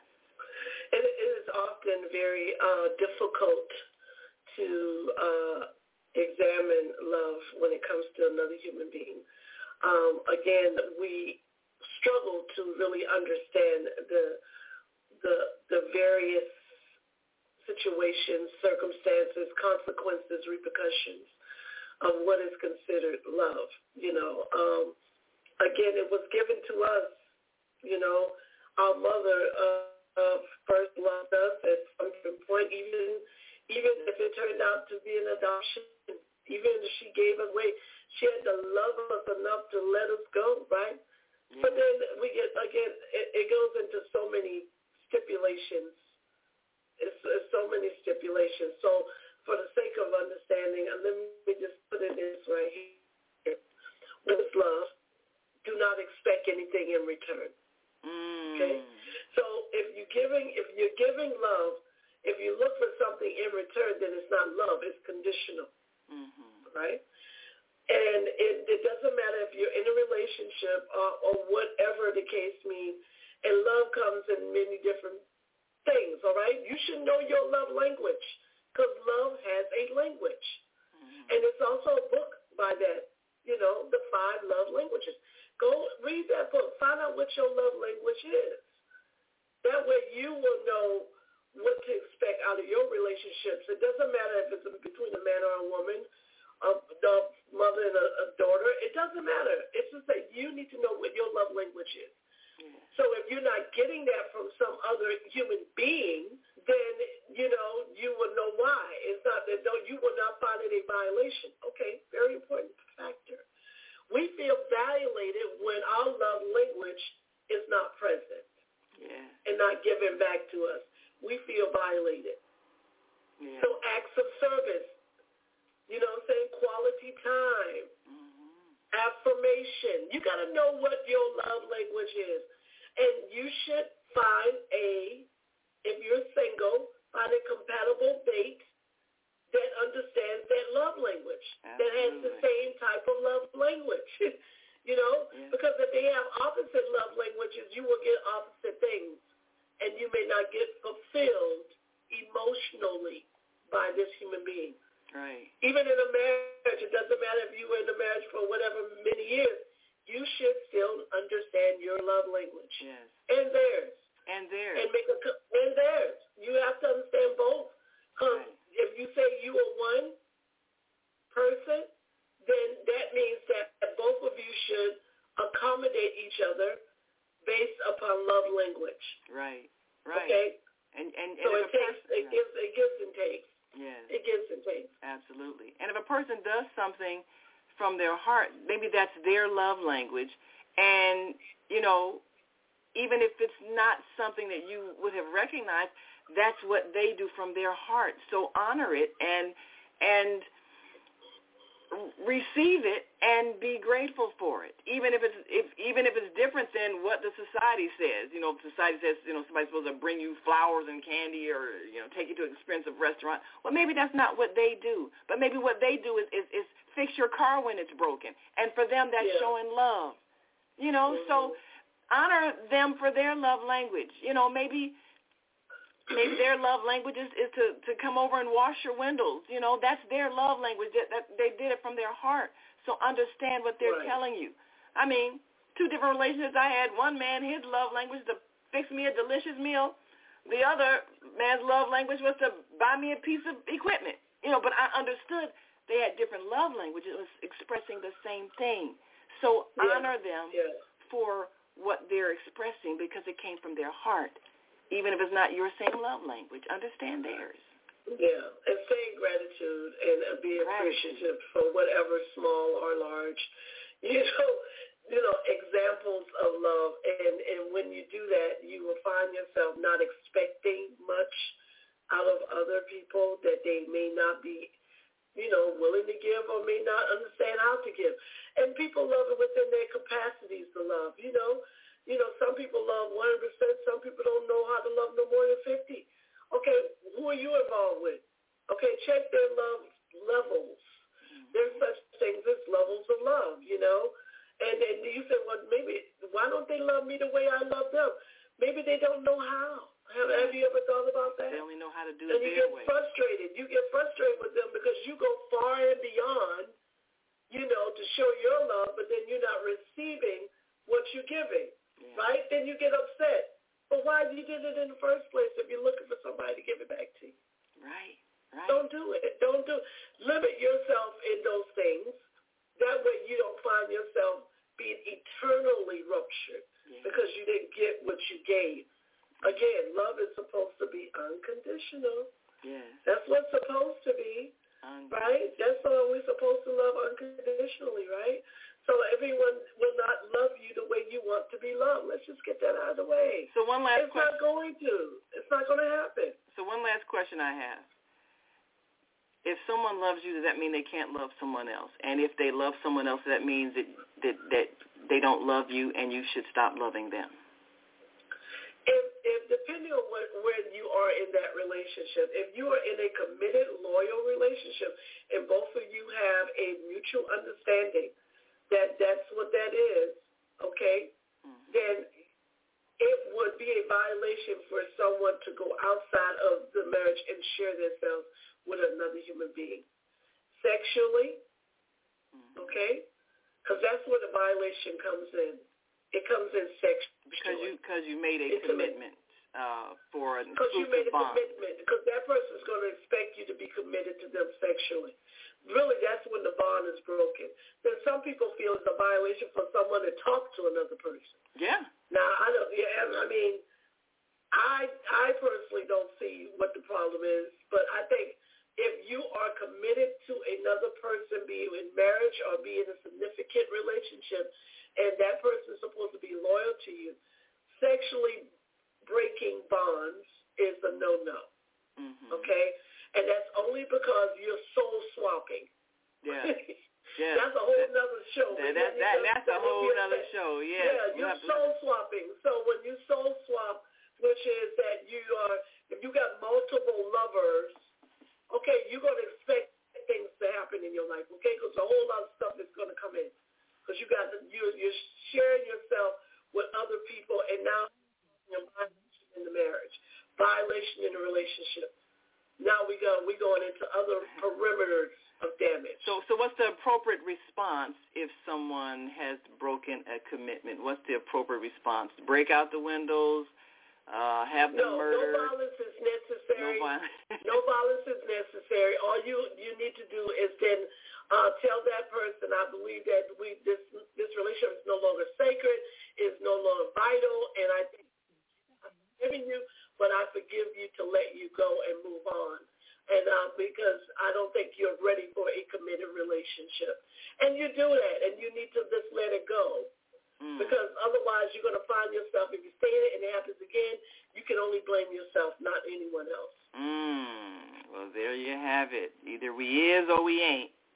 No, No- gray shaded area. I'm so sorry. It's But not. never Either a reason for not. hate. Even if you're ending a commitment, you still may not express hate. Only Because you may not get what you're looking for. If they did it once, like if they hit you, they're going to hit you again. If they violate you, cheating, there's a good chance they're going to cheat again. It may take 10 years, but guess what's going to happen? Because that's inside of them. It's like, Yes. And all it means is that they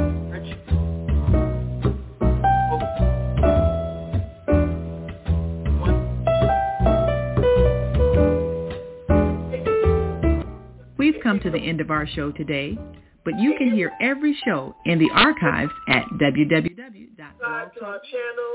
You know, said, let's get those numbers up. Let's get those numbers up so that we will be able to help other people. Thank you so much, my wonderful co-host, for being such a great team member. I tell you what, you rock. Hey, we got to get together and talk about Rise. Yes, R-I-S-E is Yes. on, it's coming, it's launching, and it's, it's Rise is just when it's reaching inwardly for spiritual empowerment. It is a wonderful program.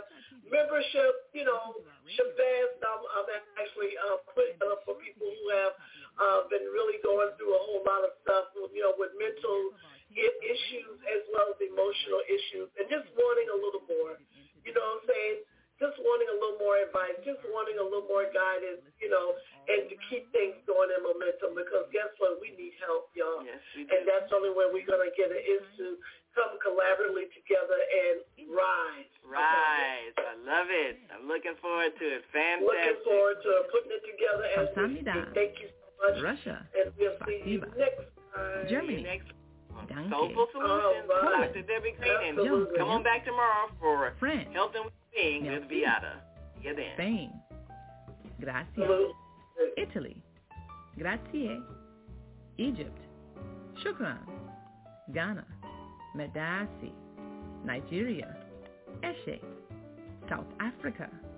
Ngiyabonga. Senegal. Geret. Kenya. Asante. Israel.